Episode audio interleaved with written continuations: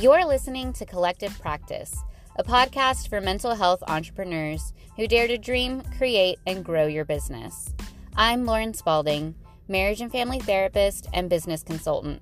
I'm on a mission to create abundant success for those in the helping profession who strive to tear down barriers around mental wellness and create healing opportunities for all. Thank you so much for joining me in today's episode. Let's jump right in.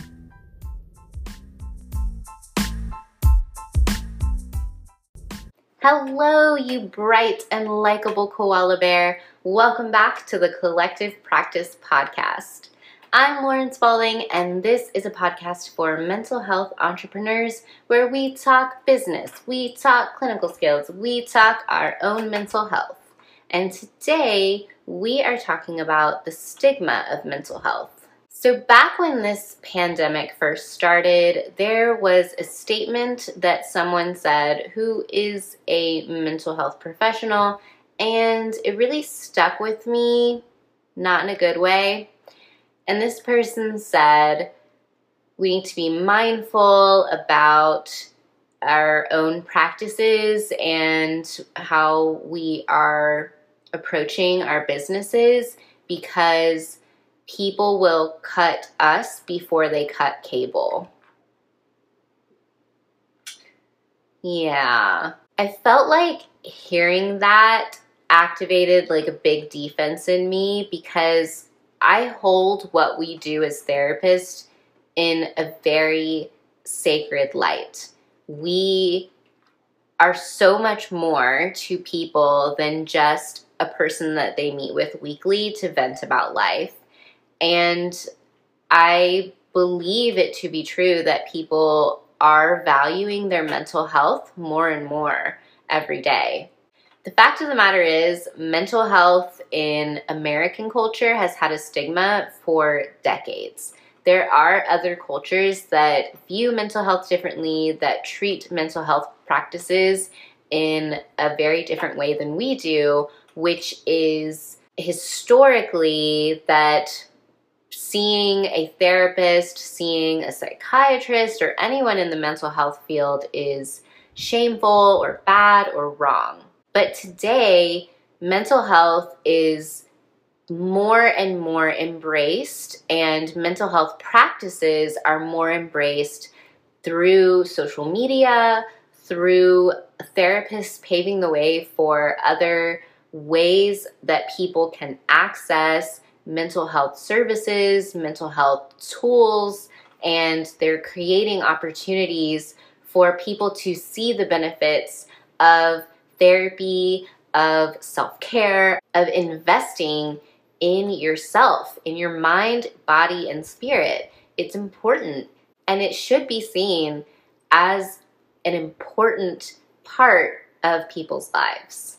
Now, I am not shy in talking about business planning and building a sustainable business, but beyond sustainability, financial freedom, and creating a robust business, I feel that a big part of destigmatizing mental health is breaking that wall that paywall essentially that we have for people to gain access to our skills as a therapist. So, what I mean by that is that for someone to decide to invest in their mental health, they have to call tons and tons of therapists before they get even a few to answer, which I think is just bizarre. Why are therapists not calling people back? And then they have to find the right fit. They have to make sure the person's in their location so that they can drive to their office. They have to make sure that the therapist's availability works with their schedule. And they have to make sure that they can afford that therapist's rate or that therapist takes their insurance if they do have insurance, which not everyone does today. And they have to make sure that this is a commitment that they can make for you know, a good bit of time. It might not be super long term, but even just investing in four to six months of therapy is a commitment. That's a lot of barriers between me and my ideal client. I could have an ideal client who is such a good fit for my style of therapy, for the populations I serve, but they can't afford my rate. and I don't have any more sliding scale spots. I could have an ideal client who would really work well with me and finds that I would probably be the best fit for them to work towards their goals, but their work schedule doesn't work with my availability. And the sad thing is, for some people who are seeking help, who are seeking support, having that moment of no for them can close the door to seeking mental health services. So, I want you to consider joining this movement of destigmatizing mental health more and more by creating different opportunities for people to access you. So, I want to talk about the different ways that you can create access to your skills and your tools that isn't going to compromise your one on one services. So, when you think about creating multiple services, I want you to think about it as a three tier system. First thing that you could consider is what free content are you creating? If someone is on the fence about addressing their mental health or has a barrier or two in place where they can't access your one on one services, how could they still benefit from your knowledge? So, do you have a blog? Do you have a podcast? Do you have a YouTube channel? Do you have social media accounts? You don't need to do all of these things and you don't have to spend all of your time creating free content. But are you making sure that your ideal client at any scale of pay or financial struggle or gain can access you? Tier one is free access to your skills. Now, this does not in any way equate to your one on one services because we know that there is a relational experiential component to lasting change. But that doesn't mean that people have to be limited to the psychoeducation you could offer, to ha- ways that you can take what you do and teach skills or tools that someone can practice to start addressing their own mental health at home. Tier two is going to be your affordable options. So this is going to be not fully free, but it's also not going to be that higher rate of one on one services. So tier two could be workshops, webinars, it could be retreats or intensives, it could be group therapy, um, it could be online classes or courses that the that are pre-recorded for purchase.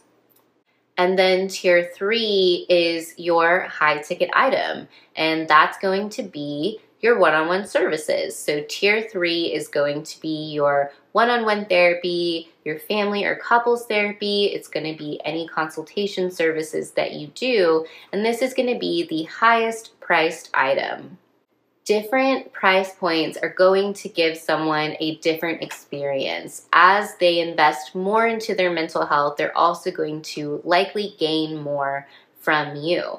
But it doesn't mean that all of the people who are visiting your site and can't do your one on one services for one of many reasons should just not have services at all. There still should be opportunities for people to address their mental health goals. And by therapists creating those opportunities and creating more than just one on one psychotherapy services, we are making mental health a more normalized thing. We are creating an environment of inclusivity for anyone at any phase of life being able to care for themselves, to address these goals that they have for themselves or these issues that they want to work on. I think this is a really, really important shift in our profession. And I do see other therapists who have found success in doing this.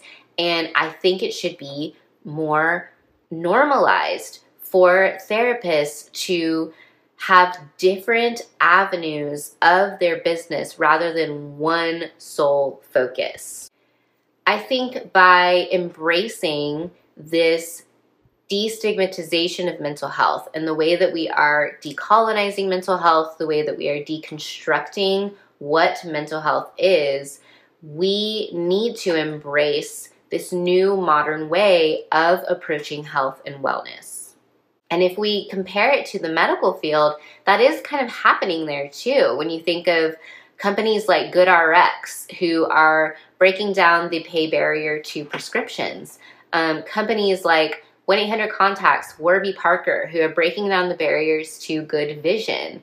Uh, there are now companies coming out with more affordable hearing aids. There are companies that offer affordable, cheaper options for telemedicine. There are practices that go around in a you know, refurbished truck to offer medicine to rural areas. I mean, there's so many ways that health and wellness is kind of being flipped on its head. And that's significant. That's important because as a therapist, as someone who chose a field in you know social services in humanitarianism and in helping others it's very likely that you are very driven by service. You want to serve people. You want to help people. And that's a lot of what's driving you in your private practice. So I want you to think about ways that that might be limited and ways that we are in unintentionally contributing to the stigmatization of mental health services by not addressing the barriers that have been in the way for people in the past. All right, so I'm going to leave you with that. I think it's a lot to chew on, and I could talk about it for hours and hours and hours because I'm very passionate about this. I'm very passionate about the idea of multi stream businesses creating opportunities both for the clinician and the client. I just think it's a really great business model that we need to embrace more. So, if you feel inspired to, and if this is something you want to consider for your business, reach out to me. Message me on Instagram or Facebook, or you can email me at lauren at laurenspalding.co. And I really encourage you to check out my free masterclass, which you can get at my website, laurenspalding.co, where I start unpacking those first few steps you need to take to create a sustainable multi income stream business. Thanks so much for spending time with me today. I will see you next week. Bye.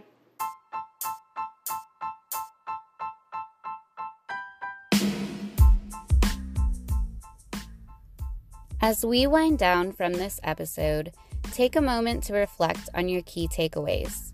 How can you care for your business and yourself this week? Don't forget, you are awesome and worthy of a hugely successful career. I hope to help you and support you along the way.